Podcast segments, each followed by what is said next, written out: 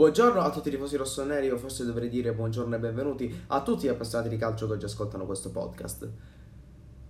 Post partita di Rio Ave Milan. Beh, tanto da dire.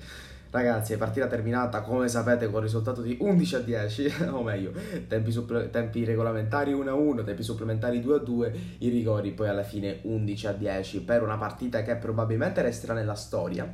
Ehm, perché ragazzi una partita davvero che ci ricorderemo per sempre, davvero una partita di quelle che andremo a raccontare ai nostri nipotini, ehm, però una sofferenza immane, una partita della quale sinceramente sono sono profondamente deluso per la prestazione dei ragazzi, eh, soddisfatto sì per il risultato finale, perché comunque ragazzi eh, ieri come sapete erano appunto i playoff di Europa League, contava vincere per accedere ai gironi, l'abbiamo fatto però sinceramente c'è molto poco di cui essere soddisfatti.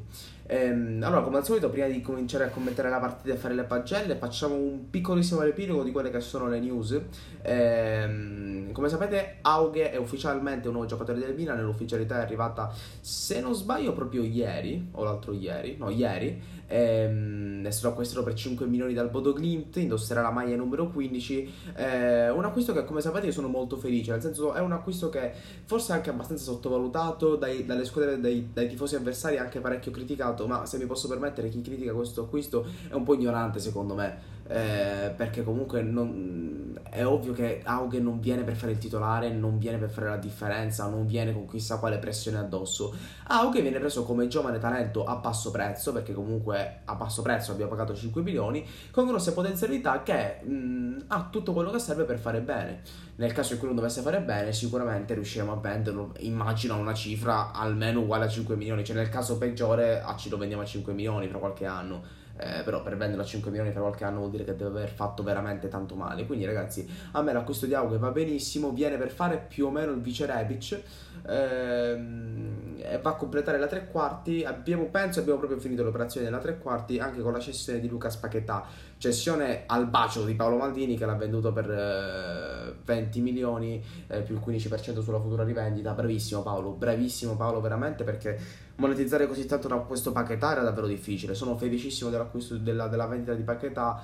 Molti erano affezionati a Paquetà, pensavano fosse un giocatore di tanto talento. Eh, il talento sì c'è, ma non c'è né la mentalità né l'attitudine né quello che serve per fare bene a questi livelli, a mio parere. Poi comunque gli auguro di andare a Lione e fare benissimo. Sì, ovviamente non porto rancore nei confronti di Paquetà, però sinceramente sono felice e soddisfatto della sua cessione. E, ehm, come sapete ragazzi, eh, tramite la vittoria di ieri eh, abbiamo avuto accesso alla fase girone di Europa League.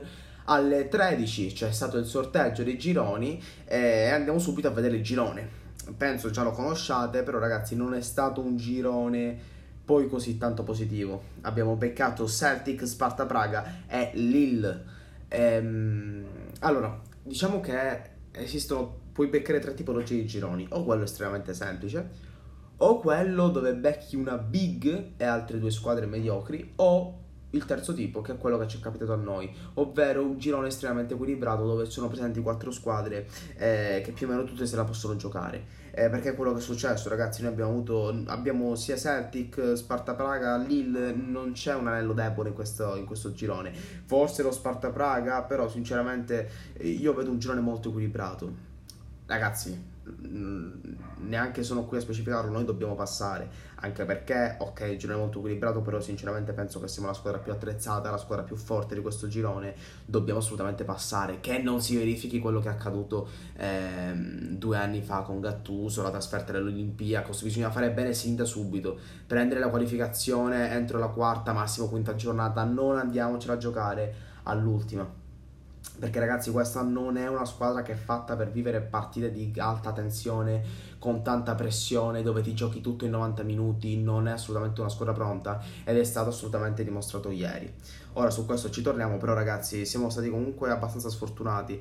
Eh, considerate che abbiamo preso il Lille dalla quarta fascia cioè veramente Lille era l'unica squadra pericolosa della quarta fascia l'unica tutte le altre erano assolutamente strabordabili l'abbiamo presa noi sinceramente, mm, ok, non fa paura comunque, ragazzi. Non possiamo avere paura perché comunque se non battiamo queste squadre, a sto punto neanche ci qualifichiamo in Europa League. Dobbiamo superare questo girone. Per me, se non arriviamo almeno ai quarti, almeno se non arriviamo agli ottavi, mm, io sinceramente vorrei arrivare fino in fondo. Però, ragazzi, se Milan non arriva ai quarti, ve lo dico già fin da ora, sarà un fallimento. Poi, certo, se agli ottavi becchiamo l'Arsenal o becchiamo il Tottenham, e là la situazione cambia però ragazzi speriamo bene e per me l'obiettivo è, sono almeno i quarti.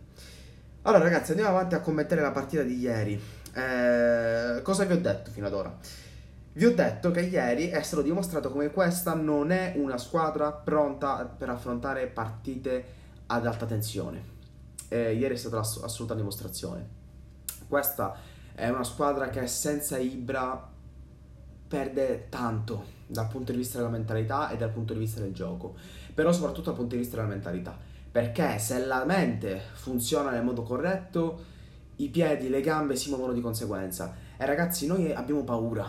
Io quello che vedo. Io vedo un Milan spaventato, senza voglia di fare, senza ferocia. Davvero pensate che il Rio Ave fosse più forte di noi? No, ragazzi, manco per niente. Noi eravamo molto più forti del Rio Ave. Qual è la differenza? Che quelli entrano in campo mangiandosi il campo ci saltano addosso, corrono come i cani, eh, ci mettono ferocia, aggressività, danno tutto quello che hanno. Ed è quello che noi non facciamo. Noi dovremmo entrare in campo e farli spaventare sin da subito, fargli vedere ragazzi, guardate, noi siamo il Milan, noi oggi vi facciamo ballare la samba, voi inseguiteci, invece no, gli facciamo fare il possesso palla, sinceramente 90 minuti terribili, prima 45 incresciosi, incresciosi, Secondo tempo abbiamo fatto un buon quarto d'ora perché è entrato Brian Diaz, però una volta che abbiamo preso poi il gol del pareggio siamo morti nuovamente, siamo scomparsi nuovamente. Secondo te- i tempi supplementari abbiamo preso un gol ridicolo dopo 20 secondi eh, e poi più o meno siamo rimasti bloccati fino agli ultimi 5 minuti. Poi per non so ragazzi quale grazia divina il difensore del, del Rio Ave, sinceramente neanche mi ricordo il nome, ci ha dato un rigore che non sta, né, non sta né in cielo né in terra la giocata del difensore perché ragazzi il rigore è ovviamente sacrosanto.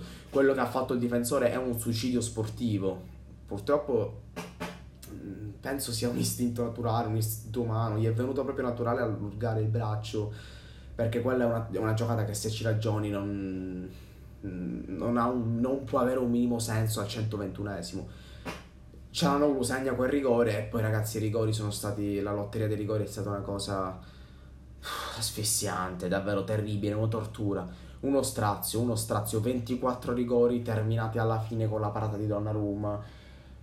È successo di tutto in quei rigori, davvero di tutto. Quello che prende il giocatore del Rio Ave che prende palo, schiena di Donnarumma e poi nuovamente tocca il palo.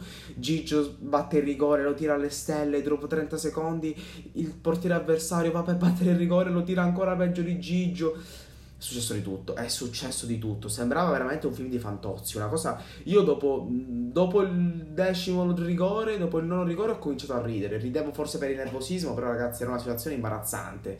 Davvero, se, mi sono sentito su scherzi a parte, una cosa pazzesca. Una cosa pazzesca. Terribile, uno strazio assoluto. Sicuramente i tifosi delle altre squadre si saranno divertiti. Io mi sono divertito poco, sinceramente, davvero molto poco alla fine la squadra è esultata, hanno esultato come i pazzi, erano tutti felici. Ho visto anche molti tifosi esultare, essere estremamente soddisfatti. Ragazzi, non me ne vogliate, magari sarò quello un po', diciamo, dalle mie parti lamentuso, però sinceramente non ci trovo molto da festeggiare. Cioè, noi abbiamo fatto il minimo indispensabile. Noi vincere con Ave era scontato, ragazzi, non era un'opzione vincere con Ave. Se noi, domani, se noi ieri avessimo perso, per me sarebbe stato, non dico una tragedia sportiva, però ragazzi, quasi un fallimento pazzesco. Come iniziare la stagione malissimo. E se quel difensore non fa il suicidio sportivo al 120esimo, stiamo a parlare di questo oggi. Abbiamo rischiato proprio fortemente.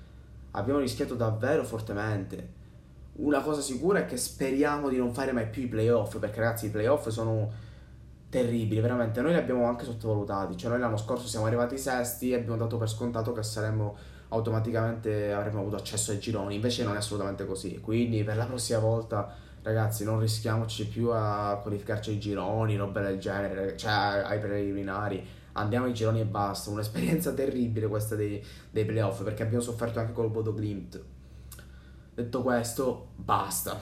Abbiamo vinto, vediamo di dimenticarcela e di pensare alla Spezia. Ci sarà la partita con la Spezia dove dobbiamo vincere assolutamente, poi la, la, pausa, e la pausa è importante. La pausa è importante perché siamo stanchi, siamo molto stanchi e ieri si è visto. Giocare ogni tre giorni, subito inizio stagione è effettivamente pesante. Ora direi che è il momento di intervenire sul mercato perché abbiamo avuto 20 milioni da pacchetà. Io so che con l'accesso all'Europa League mm, ne acquisivamo altri 15 milioni, quindi ragazzi abbiamo un tesoretto, vediamo di spenderlo. Non so come fate voi, però eh, comprate ricambi di qualità perché comunque noi dobbiamo arrivare in fondo in Europa League, in Coppa Italia e per me anche in campionato. Come avete capito ragazzi non sono soddisfatto, quindi eh, andiamo alle pagelle che non sono molto positive come potete immaginare, non sono neanche tragiche perché alla fine tutto sommato ce l'abbiamo fatta. Però allora Donnarumma 5,5. Allora la partita di Gigio eh, è in realtà una partita molto normale, cioè io probabilmente le uniche conclusioni nello specchio della porta sono state i due gol dove lui non è che poteva fare molto ehm, ha giocato bene con i piedi, gli do 5,5 per la lotteria dei rigori, cioè secondo me il portiere è l'unico giudicabile nella lotteria dei rigori. Eh, Gigi non è stato fantastico, parliamoci chiaro, cioè non ne ha azzeccato neanche uno. Anche qua il paradosso, cioè lui che di solito un pararigori e una percentuale altissima di rigori parati, cioè ieri non ne ha azzeccato uno assolutamente. Ha parato l'ultimo perché quello gli ha tirato, l'ha tirato malissimo, l'ha tirato praticamente centrale. secondo me neanche li hanno preparati la dimostrazione che il Milan ha totalmente sottovalutato questa partita perché non ci eravamo preparati ai rigori perché neanche ci aspettavamo potessimo, che diciamo, potessimo arrivare ai rigori cioè l'abbiamo sottovalutata. E questa diciamo è, stata una dimostrazione. Il fatto che non abbiamo preparato i rigori è stata una dimostrazione. Dico che non li abbiamo preparati perché ragazzi non, non ne ha azzeccato uno non si è buttato mai dal lato giusto solo una volta poi si è buttato la palla dentro la, la rete quindi andiamo avanti Calabria 6 più eh, lui si conferma positivamente. In realtà, abbastanza tutta la difesa, tranne Teo, ha fatto una partita positiva. Calabria forse è più positivo. Comunque, lui è sempre su un trend positivo. Ha, riga- ha tirato il rigore bene. Eh, ha fatto comunque una partita buona. Sì, può migliorare qualche scelta, però ragazzi, se il Calabria di ieri avesse giocato con un Milan convinto, con un Milan che gioca al 100%, ieri Calabria avrebbe fatto anche qualcosa in più. Quindi va bene la partita di Davide. Chi era Gabbia? 6 a tutte e due, eh, perché comunque come ho detto hanno fatto una partita buona. Kier 6, mm, non vedo perché dargli di meno, non vedo perché dargli di più. Eh, comunque va lodato per i rigori, perché freddezza glaciale gli ha tirato due bombe centrali, due rigori uguali gli ha tirato, perché sì, ne abbiamo tirati così tanti che Kier ne ha tirati due addirittura. E, ehm, e, quindi va benissimo. Il, il, gigante, il gigante danese eh, è una certezza, lo sappiamo sotto ogni punto di vista. Comunque, partita positiva di Kier, mm, sì, assolutamente. Gabbia uguale, mm, non vedo perché dargli di meno a Gabbia. Eh, è anche quello che mette il pallone al 120 che poi Colombo spizzica e per grazia divina riusciamo ad avere un rigore. Comunque, Gabbia, partita dai, positiva. Non, non, non vedo perché non, diciamo, fra virgolette, premiarlo. Ehm, anche perché vedo che questa ultima partita sta migliorando per quanto riguarda il gioco con i piedi, eh, prova più lanci lunghi, più cambi di gioco e li fa anche abbastanza bene, quindi per me Gabbia è sulla retta via. Teo, a Teo do 5,5. Eh, allora, per la prima volta ho visto in giro per il web, diciamo, gente che era d'accordo con quello che ho sempre detto fino ad ora. Cioè, Teo può fare molto di più comunque. Cioè, io in realtà quasi quasi ieri avrei anche dato di più. Perché io ieri, proprio giusto giusto ieri, l'ho visto spingere di più. L'ho visto provarci di più. Il problema qual è? Che lui ieri aveva magari anche più forza di volontà. Però era stanco, gli è mancata spesso la giocata, eh, o comunque il fare la giocata bene, non gli, non gli è riuscita quasi mai era molto stanco, non, ehm, non, riusciva a fare la giocata veramente intelligente, non riusciva a mangiarsi l'uomo. Quindi secondo me partita anche una partita migliore rispetto alle altre per quanto riguarda la forza di volontà, perché io ieri l'ho visto salire un po' di più, l'ho visto un po' più intraprendente, però dal punto di vista tecnico ieri partita non positiva. E andiamo avanti con quello che probabilmente è il migliore in campo, ovvero Benaser, a quello dato 6,5 eh, il 6,5 se lo prende. Se lo prende assolutamente. Ha fatto un'ottima partita a Bennaser e sono molto felice della prestazione di Bennaser perché comunque fino ad ora non l'avevo visto ancora al 100%, mentre questo Bennaser è un Bennaser al 100%. Più o meno il discorso che ho fatto con Calabria, cioè se questo Bennaser avesse giocato con il solito Milan, col Milan che siamo stati abituati a vedere, oggi Bennaser, ieri Bennaser avrebbe fatto sfracelli. Eh, quindi sono felice della prestazione di Benasser. Mm, palloni recuperati, ottima impostazione, ha tirato bene il rigore, il primo rigore, il secondo l'ha tirato male, o meglio l'ha tirato anche bene lì, però gli è stato parato, quindi comunque non sto lì a giudicarlo per questo. Eh, però Benna, va benissimo Benasser. Che sì, 5,5, un po' meno rispetto al solito, anche un po' più di un po', visto che fino ad ora gli avevamo dato 7, 7,5, sempre voti altissimi, però comunque nessun campanello di allarme, mm, comunque che sì l'ho visto sempre abbastanza in controllo, sempre abbastanza dominante, cioè a me fa molto ridere quando io vedo gli avversari che vanno a provare il contrasto e gli rimbalzano addosso, sinceramente fa davvero ridere, però eh, comunque va bene così, che si era, era, in controllo, semplicemente un pizzico meno dominante del solito, poi per il resto non è che ha fatto errori tecnici o chissà che cosa, una partita un po' più nobile del solito. Eh, Cialanoglu 5,5 mi dispiace dover dare 5,5 a Cialanoglu. Eh, più che altro un discorso simile a Teo, nel senso che oggi anche lui si è visto molto che era stanco. Era stanco, mm, non, eh, non era partecipe, cioè neanche non ci arrivava proprio di corsa. Cioè non, quando se non stai bene di gambe è difficile poi fare, fare le giocate bene, comunque puoi fare la singola giocata ma non sei costante all'interno della partita, che è un po' quello che è successo. Eh, poi per il resto ha sfiorato due gol pazzeschi che sono stati deviati però due tiri pazzeschi, una punizione e un tiro al volo, in particolare il tiro al volo era un tiro praticamente da fantascienza, gol che sono stati eh, deviati perché se quei tiri non vengono deviati vanno in porta e non so se poi il portiere riesce a pararli, certo se Cialanoglu ne avesse messo almeno uno di quei due stavamo a parlare qui di Cialanoglu come il, il nuovo Kevin De Bruyne sicuramente, eh, però oggettivamente non è stata una delle sue migliori partite, ha fatto comunque gol al 121esimo, da applausi perché ha tirato anche un rigore poi nella, nella sequenza dei rigori ha tirato soltanto rigori d'applausi. Grandissimi rigori. Bravo Ciala. Eh, il peggiore in campo, Castillejo. Boh, o 5, 4 e mezzo, fate voi. Disastroso Castillejo. Sinceramente disastroso. Non ne ha azzeccata una.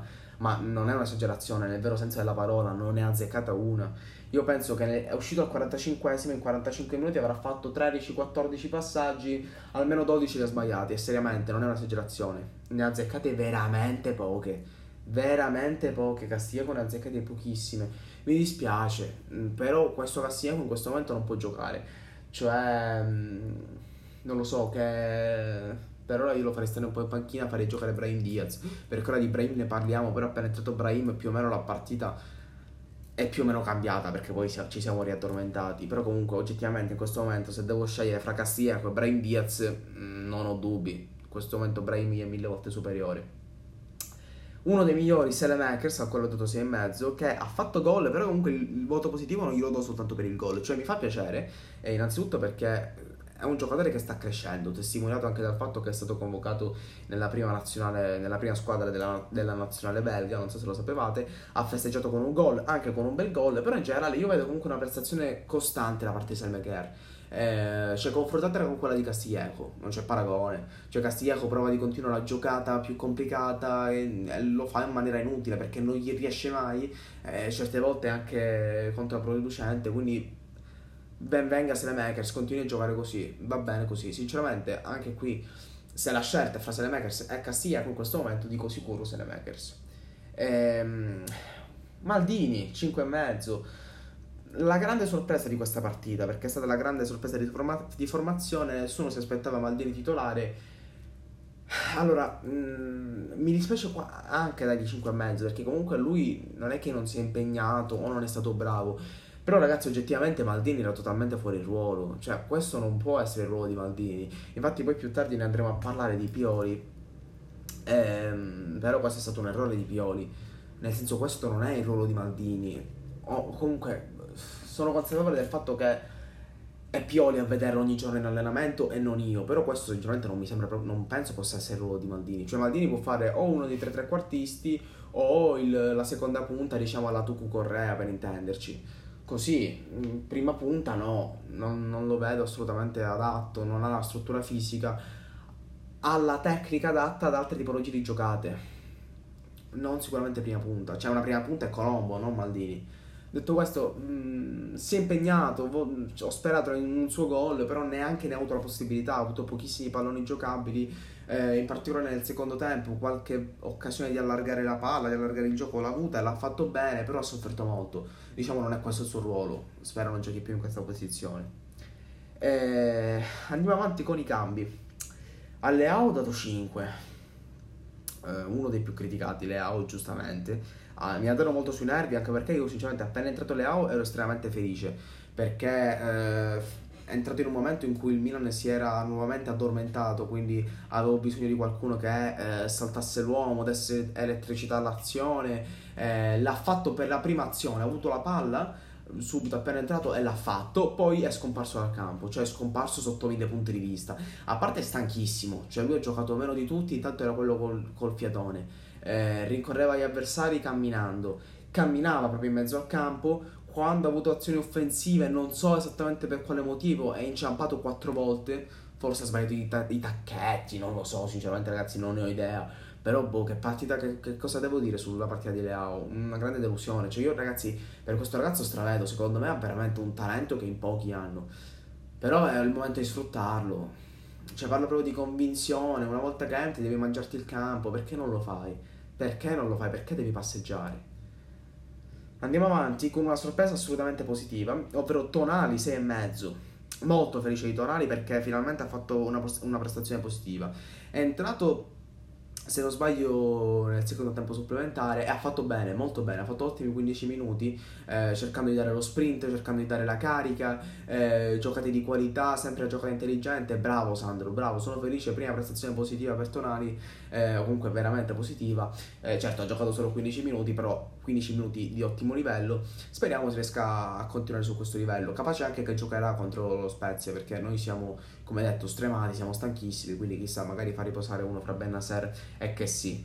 Eh, Brahim Diaz 6 più. Allora, Brahim è stato molto lodato, eh, molti hanno detto che ha cambiato la partita e cose del genere. Secondo me, in realtà, la partita l'ha cambiata in maniera apparente, nel senso è entrato e effettivamente ha dato qualcosa in più, però per 15 minuti, cioè perché poi una volta che abbiamo preso gol, eh, il Milan è scomparso e un po' anche lui. Ehm, più che altro non è che posso dare la colpa a lui se la squadra si spegne, ovviamente non è colpa sua però in certi casi Brahim una scelta un po' più intelligente la può fare, cioè allora questo ragazzo ha una capacità di dribbling fuori dal normale, di controllo stretto, di, di, tocco palla fuori dal normale, però ogni tanto esagera, anche perché non ha assolutamente la struttura fisica per eh, rispondere all'urto di quattro giocatori, quindi se provi 15 dribbling è ovvio che almeno 5 non ti riescono, diciamo, quindi eh, secondo me bisogna anche trovare un po' l'equilibrio eh, c'erano dei momenti in cui poteva fare delle scelte migliori. Detto questo, però, Brahim è forte e lo fa vedere. Anche qui, se fa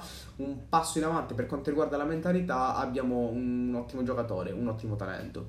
Eh, a Colombo do 6 meno, mm, forse posso anche dargli di meno, però ragazzi io non voglio condannare Colombo, ci ha giocato pochissimo, veramente pochissimo, non ha toccato palloni, ha fatto però una cosa buona, ovvero che il rigore in pratica l'abbiamo preso grazie a lui, perché Gabbia mette la palla in aria, lui la spizzica e quel pazzo la, la prende con le mani. Ehm, certo, ha segnalato che ha sbagliato il rigore, lì secondo me ha sentito la pressione e l'ha tirato alto. Cioè sono sicuro che Colombo ha la tecnica che serve per mettere dentro quella palla. Si è fatto prendere dell'emozione. Ragazzi, è un ragazzo che deve maturare sicuramente, non c'è dubbio. Eh, però comunque dai, fiducia a Colombo. Eh, avrei finito le pagine dei giocatori, però voglio parlare brevemente di Pioli perché di solito non ne parlo, però ragazzi, mh, mm, Pioli ieri è abbastanza negativo. Non per quanto riguarda i cambi, perché i cambi sono stati fatti tutti i cambi giusti nel momento giusto. Per quanto riguarda piuttosto la, la formazione iniziale, cioè già ve l'ho detto, la scelta di Maldini non l'ho capita. Eh, e lo stesso vale per quella di Castiglieco, cioè io penso sia consapevole, a meno che Castiglieco poi a Milanello non fa il fenomeno, questo non lo possiamo sapere, però non penso, cioè io sia, penso ma, Pioli sia consapevole che in questo momento Castiglieco sta facendo bene quindi per la prossima volta non facciamo giocare più Castiglieco, facciamolo riposare, facciamolo entrare in condizione, poi prima o poi giocherà. Al momento facciamo giocare Brahim o Selmeker ehm, e poi per quanto riguarda Maldini già ve l'ho detto, eh, diciamo resto con dei dubbi perché sono sicuro che Pioli conosce Maldini meglio di me. Però boh ragazzi, non mi sembra proprio la, la, la posizione ideale. Detto questo, vi ringrazio per aver ascoltato il podcast fino a qui e sempre forza Milan.